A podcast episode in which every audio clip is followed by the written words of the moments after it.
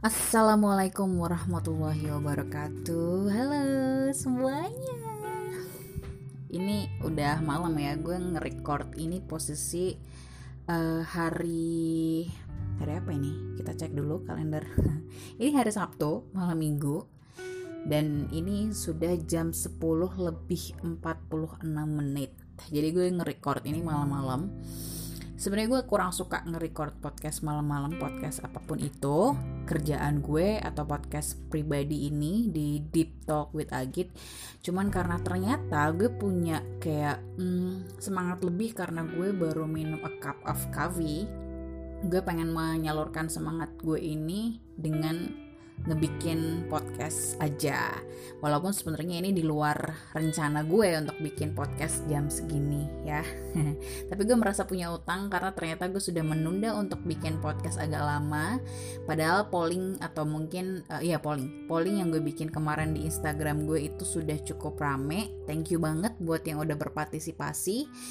Mungkin dari teman-teman ada yang nge-follow gue di Instagram di et kepandamu. Sekali lagi, kemarin-kemarin kita, eh gue sih lebih tepatnya ya, gue sempat bikin uh, polling tentang uh, topik mana yang bakalan gue bahas duluan di Deep Talk with Agit selanjutnya. Dan ternyata dimenangkan sama uh, topik kebohongan mainstream laki-laki. Lawannya adalah paranormal experience gue. Jadi thank you so much buat yang udah ber, di, uh, udah ikutan voting di situ, yang udah berpartisipasi. Thank you so much. Dan akhirnya hari ini gue menepati janji gue untuk ngebahas kebohongan laki-laki paling mainstream. Oke? Okay? Jadi kamu bisa menyimak baik-baik. Sekali lagi yang belum kenal sama gue, halo, selamat ngapain aja di situ. Uh, gue Agit dan kamu lagi dengerin Deep Talk with Agit. Kita bahas beberapa kebohongan laki-laki yang cukup mainstream, yang mungkin akan sering banget didengar, didengar sama uh, semua perempuan di muka bumi ini. Tapi gue mau bilang bahwa kebohongan ini gak mutlak sebuah kebohongan. Artinya ketika lo dengar seorang cowok untuk ngomong kayak gini, seorang cowok yang ngomong kayak gini belum tentu dia lagi bohong sama kamu. Cuman ini tuh kayak klise aja gitu, karena saking seringnya beberapa cowok menggunakan kalimat ini dan kemudian gak menepatinya atau bohong sebenarnya gitu. Jadi gue pengen uh, siapapun kamu di situ, laki-laki atau perempuan yang mendengarkan ini, mengambil uh, sisi positif dari podcast ini. Kalau kamu perempuan ya kamu lebih waspada dan hati-hati kalau kamu dengar kalimat-kalimat ini ke laki-laki dari laki-laki sorry. Jangan asal percaya kalau kamu dengar cowok ngomong kayak gini ke kamu. Dan buat cowok-cowok, jangan mengulangi kalimat ini. Karena kalimat ini tuh sudah sangat memuakan di telinga para gadis zaman sekarang ya. Satu itu, dua, uh, kalau mau pakai kalimat ini lo jangan bohong gitu loh. Maksudnya bersungguh-sungguh lah. Karena sebenarnya kalimat-kalimat ini adalah, adalah kalimat-kalimat yang punya nilai yang cukup dalam buat perempuan gitu. Kalimat-kalimat ini tuh punya power gitu loh. Tapi kamu para pria menggunakannya dengan uh, cerobohan.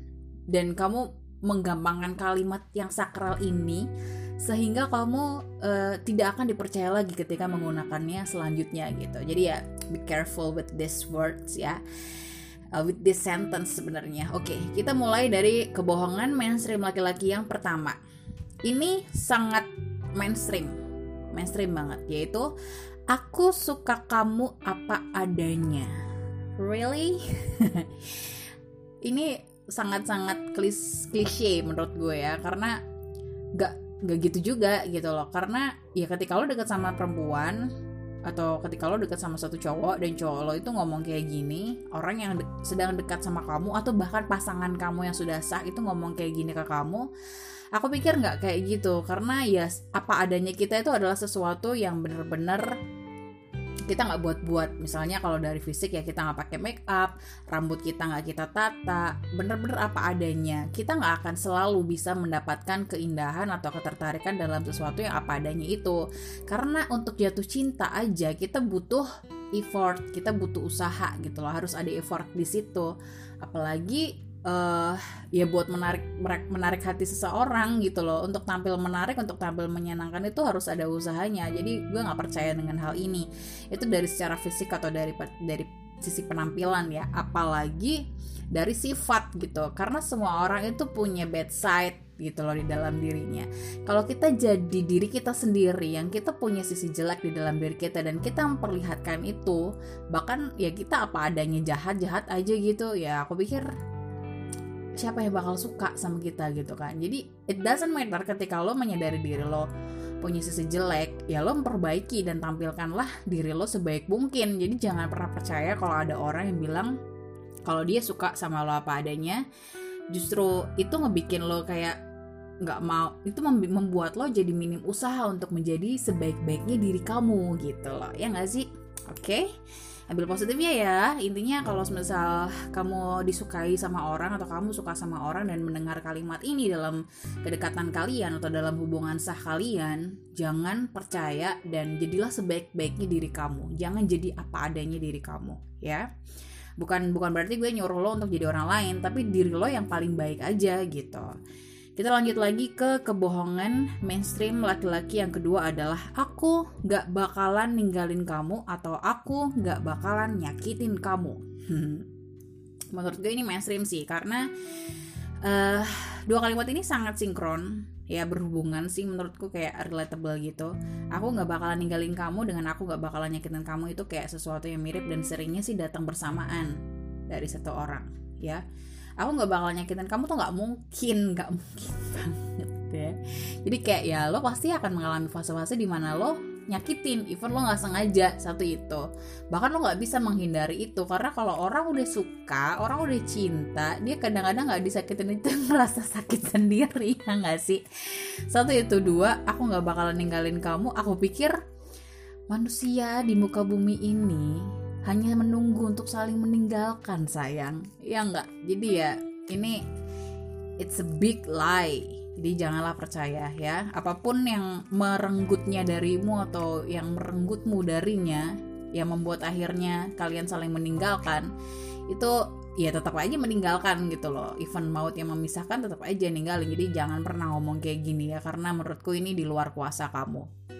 Kita lanjut lagi ke kebohongan yang ketiga. Gue pilih berdasarkan ratenya gitu ya, yang mungkin paling sering diucapkan. Gue baca belakangan biar seru. uh, Oke okay. Ini ini keren sih ya menurut gue. Yang ini adalah aku nggak apa-apa. Nah, biasanya uh, aku nggak apa-apa ini selalu dituduhkan kepada perempuan, bahwa perempuan itu selalu ngomong aku nggak apa-apa. Kalau ditanyain kamu kenapa, aku cemberut, nggak apa-apa, pasti jawabnya gitu kan. Kamu beneran nggak apa-apa? Aku nggak apa-apa, pasti gitu. Terus kalau ditanyain terus jadi ngambek, orang aku nggak apa-apa kok, kamu kenapa sih gitu kan. Padahal cowok pun melakukan hal yang sama kayak gini gitu loh. Dan nggak papanya cowok tuh nggak cuman nggak apa-apa yang merajuk, tapi kayak literally dia bilang nggak apa-apa, dia nggak pengen diketahui apa masalahnya. Dan menurut gue kebohongan yang ini adalah kebohongan yang kasihan sih ya. Kita patut untuk menaruh iba pada cowok-cowok atau pada laki-laki yang melakukan kebohongan ini. Jadi kalau misalnya lo bareng sama pasangan lo, terus dia terlihat tidak seperti dirinya, terus kamu tanya kamu kenapa, nggak apa-apa, aku nggak apa-apa kok, pokoknya nggak apa-apa aja dia bilangnya, ya jangan percaya. At least lakukan sesuatu yang membuat dia merasa lebih baik, hibur dia kek, atau bikinin kopi kek, pijitin kek, apa gitu yang udah sah ya. Jadi ya jangan percaya, karena laki-laki tuh kadang suka pusing dengan urusannya sendiri. Ya mungkin kalau kita perempuan diceritain kita gak akan ngerti. Kita lanjut lagi ke kebohongan selanjutnya. um, Nih, ini dialami banget, ini gue yakin banget sama cewek-cewek yang dan cowok-cowok yang masih menjalani pacaran ya.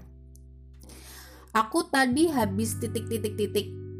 Padahal dia habis titik-titik-titik. Maaf ya, aku tadi habis uh, ketiduran misal. Padahal dia lagi main game. Nah, maaf tadi aku habis ke belakang. Padahal dia habis teleponan sama siapa gitu kan. Ini mainstream juga, dan ini gue dapat langsung dari cowok juga, dari salah satu teman gue. Dan gue nanya ke dia, eh gue mau bikin podcast nih, kira-kira kebohongan laki-laki yang biasa dilakuin tuh apa gitu. Terus dia bilang, ya biasanya aku ngakunya lagi lagi ini, padahal aku mau lagi kayak gini gitu. Terus gue tanya kan, eh oh iya, kalau kalau kasusnya teman gue, teman gue itu biasanya main game, tapi dia nggak mau ngomong main game, karena ternyata kalau dia ngomong main game itu jadi masalah buat pasangannya gitu. Gue nanya kan, lo kenapa gak ngomong aja? Ya soalnya kadang suka ribet kalau gue ngomong main game. Jadi mungkin pada saat itu si cewek merasa kalau uh, cowoknya tuh nyuekin dan menyetarakan kepentingan si cewek dengan game itu sama kali. Jadi ceweknya tuh jealous tapi jealousnya sama game. Jadi menurut gue lo uh, perlu lah untuk, buat cewek-cewek ya, kamu perlulah untuk memberikan waktu untuk pasangan kamu menikmati me time-nya. Karena percaya deh, one day kamu akan butuh me time juga yang kamu tuh gak mau pasangan kamu tuh ada. Jadi ya be fair lah ya. Kamu pengen me time, biarkan juga pasangan kamu me time dengan gamenya. Baru game ini kan, ya kan, bukan perempuan lain. Lanjut lagi ke kebohongan selanjutnya. Kebohongan laki-laki yang mainstream adalah aku cuman deket sama kamu aja, dia cuman temen kok. Nah, dua kebohongan ini aku satuin ya, aku satuin. Uh, walaupun kalimat kal- kalimat lagi kalimat-kalimat ini sih nggak selalu bohong kalau disampaikan sama orang. Bisa aja dia memang beneran cuman deket sama kamu, atau you are the only one, atau bisa aja she's really just a friend. Tapi kalau lo bisa mendapati uh, tanda-tanda lain dari itu, misalnya kayak uh, si pasangan kamu dan si cewek ini itu terlalu sering berkomunikasi, dan isi komunikasi yang seperti kamu tahu itu adalah terlalu akrab untuk seorang teman biasa, itu patut dicurigai.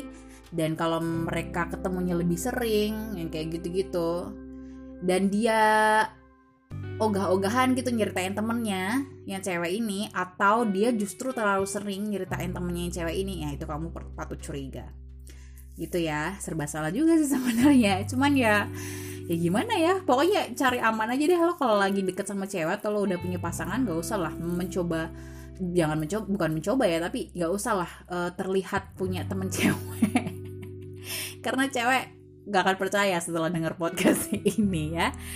Lanjut lagi ke kebohongan yang selanjutnya adalah aku janji gak akan gitu lagi. Wah, ini nyebelin sih ya, nyebelin. Cuman beberapa cowok belakangan ini, bukan belakangan ini ya, tapi memang sudah ada beberapa laki-laki yang belajar dari kalimat ini, bahwa mereka lebih memutuskan untuk gak janji, untuk gak melakukan sebuah kesalahan lagi, daripada next mereka gak bisa menepati. Jadi kalau misal ada masalah, terus Uh, protes nih protes si ceweknya atau itu jadi masalah, dan akhirnya diakhiri dengan meminta maaf si cowok dan mengakui kesalahannya, biasanya ya udah dia ngaku aja gitu untuk mencari aman.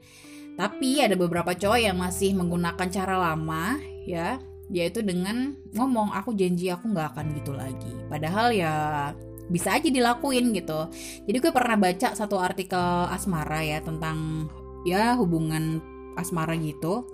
Uh, kalau orang yang sudah pernah melakukan sebuah kesalahan dan uh, dia tidak mendapatkan konsekuensi yang seharusnya, atau dia nggak dapat hukuman yang seharusnya untuk kesalahan itu, next dia punya kemungkinan yang gede banget untuk mengulangnya gitu. Itu namanya kayak testing the water gitu.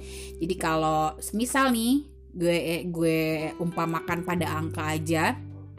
Ketika lo sudah sampai di angka gini-gini, jadi ketika lo sebenarnya punya larangan dan lo tahu larangan itu bahwa lo nggak boleh sampai ke angka delapan, dan sekarang posisi lo masih ada di angka dua gitu kan, lo akan makin penasaran. Itu karakter manusia itu gitu, lo akan naik ke, ke angka tiga, ke angka empat, ke angka lima seterusnya, sampai ke angka tujuh, terus lo akan tujuh koma lima gitu kan, tujuh koma lima, terus tujuh koma delapan, eh masih gak apa-apa nih tujuh koma delapan, oh ya udah deh gue angka delapan coba deh gitu kan, ke angka delapan, tapi ternyata gak apa-apa, tapi lo cuma dapat warning, jangan jangan kayak gitu ya. Terus Uh, oh oke okay. Tapi ternyata warning itu gak ngasih efek kapok buat lo, ya next lo bisa dong ngulangin angka delapan itu lagi, karena lo udah terlanjur nyampe ke situ. Mungkin standar lo udah gak delapan lagi, lo akan ke sembilan dan selanjutnya, yang kayak gitu-gitu ya. Jadi uh, jangan terlalu percaya kalau dia bilang aku janji gak gitu lagi. Cara mengatasinya ya benar-benar dengan konsekuensi konsekuensi yang konsekuensi yang memang sebelumnya udah disepakati gitu. Kalau kamu kayak gini, aku mau kayak gini loh, gitu. Ya udah, itu jadi kesepakatan berdua dan sebuah komitmen harusnya bisa menghormati itu ya. Kita lanjut lagi ke kebohongan selanjutnya. Hmm, tadi tadi yang udah apa aja ya?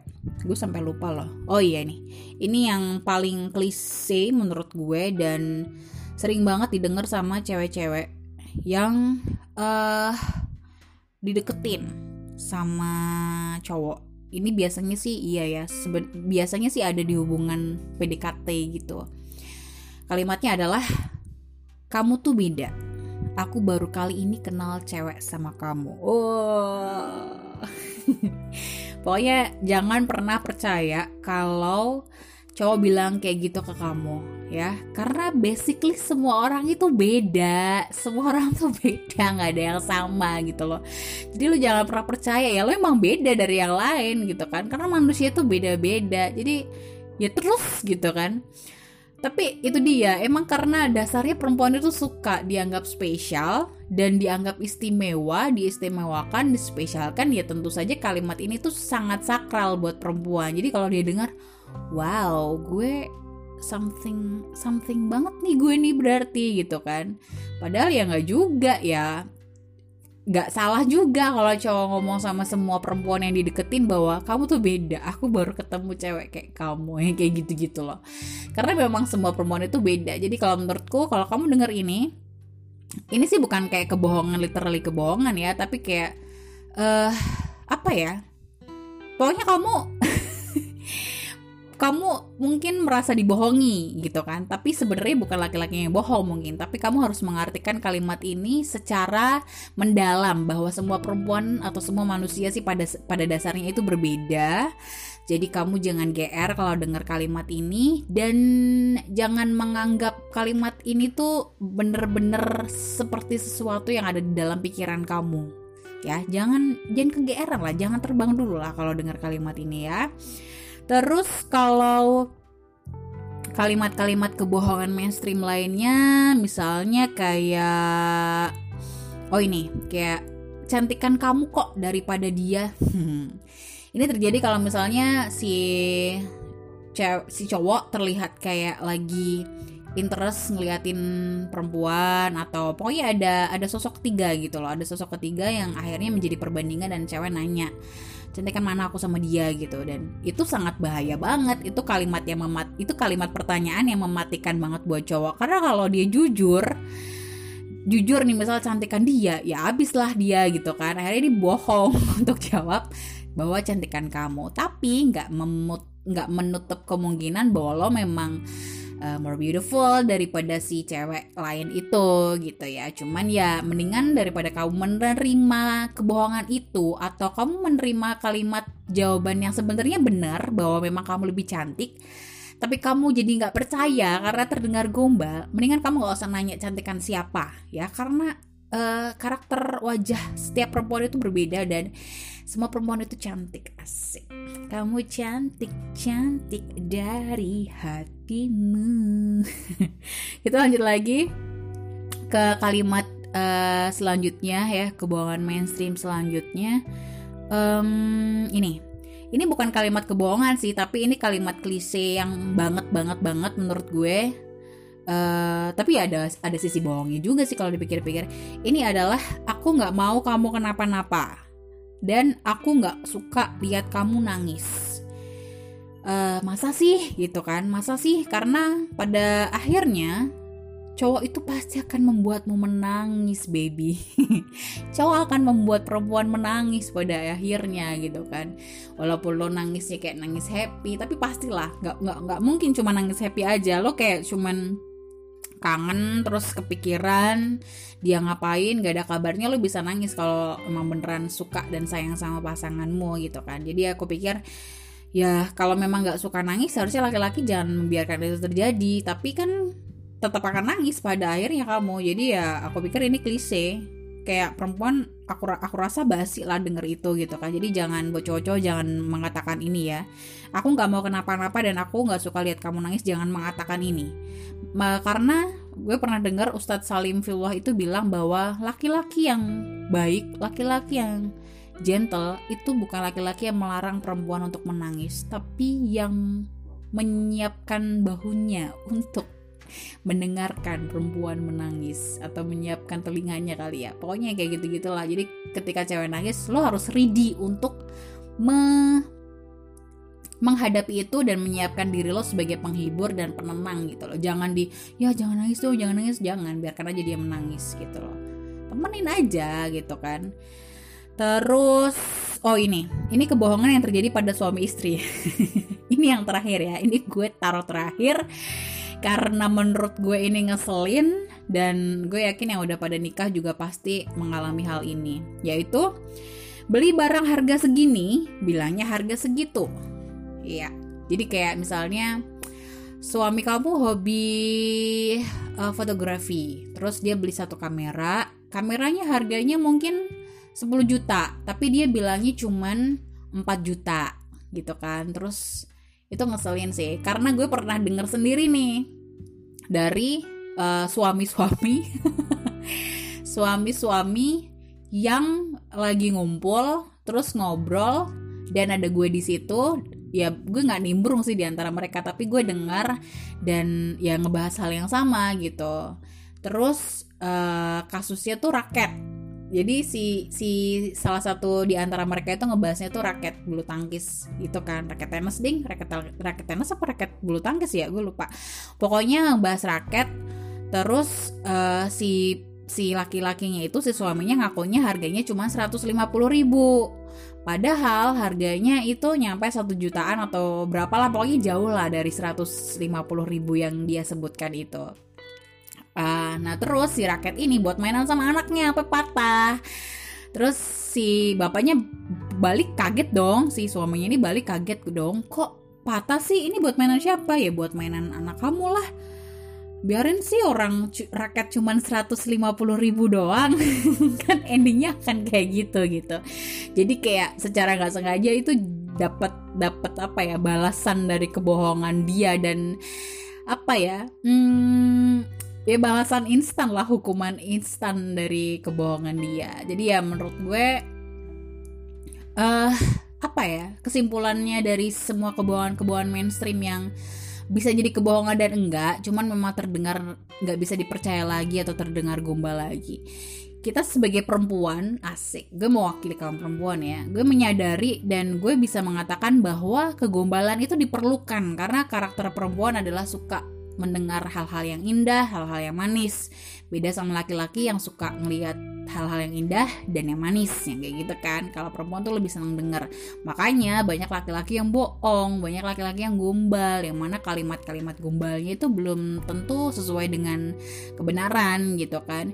Cuman karena banyak perempuan sekarang yang sudah realize dengan hal itu, gue pikir ada baiknya lo mengakali kegombalan lo dengan lebih realistis.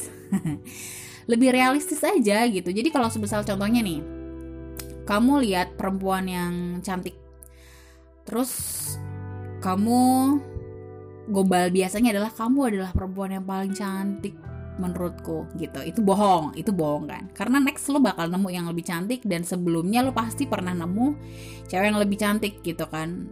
Lo lo bisa bilang kayak gitu karena lo lagi jatuh cinta, lagi suka aja gitu. Itu itu bohong. Jadi kalau menurut gue mungkin lo lo bisa mengakali itu sebagai ya lo cantik gitu aja, lo kelihatan cantik, atau hari ini kamu hari ini kamu kok jadi jadi ngajarin gue balin ya, hari ini kamu uh, paling cantik. Nah hari ini kamu paling cantik itu masuk akal, karena mungkin hari ini hari itu lo akan ngelihat dia paling cantik, tapi nggak tahu besok dan nggak tahu lusa, kurang lebih gitu ya. Dan itu dia podcast uh, Deep Talk with Agit edisi hari ini. Thank you banget ya udah dengerin Agit sampai akhir. Diambil positifnya aja buat cowok-cowok, mungkin bisa lebih berhati-hati untuk menggunakan kalimat-kalimat tadi ya, karena kalimat-kalimat tadi itu sudah digunakan beberapa oknum untuk berbohong, dan mungkin digunakan beberapa oknum dikatakan kepada perempuannya tapi tidak ditepati. Jadi menurut gue uh, kamu harus pintar-pintar lagi di mencari kalimat yang kira-kira perempuan akan percaya gitu ya. Dan buat cewek-cewek yang masih mendengar kalimat itu, mungkin bisa lebih hati-hati dan gak mudah untuk percaya. Dan jangan hanya karena lo seneng mendengar itu, belum tentu itu benar gitu loh. Jadi ya kalau lo dengar kalimat itu ya ya oh masa sih gitu aja, lo tetap lo tetap respect aja sama orang yang ngomong, menyenangkan dia lah kalau lo kalau lo digituin. Tapi jangan percaya banget terus lo mikir ya ampun dia baik banget, dia nggak pengen nyakitin aku, dia sayang banget nih sama aku, dia pasti gue pasti satu-satunya buat dia, dia bilang gue beda dari yang lain berarti gue emang cewek spesial di muka bumi ini. Jangan jangan sampai lo berpikir kayak gitu ya. Jadi ya Uh, pokoknya gitu deh ya, hikmah-hikmahnya mungkin lo bisa rangkum sendiri. Dan supaya ini gak kepanjangan, kayaknya gue harus pamitan. Next kita ketemu lagi di podcast selanjutnya di Deep Talk with Agit. Nanti gue bakal share lagi kira-kira gue bakalan bahas apa di episode selanjutnya. Thank you, dan sorry banget kalau gue ada salah-salah kata dan agak belibet di podcast edisi hari ini. Ini podcast paling panjang yang pernah gue bikin dari dua episode sebelumnya. Sekali lagi, I'm so sorry kalau kepanjangan dan segala macem. Pamit ya. Wassalamualaikum warahmatullahi wabarakatuh.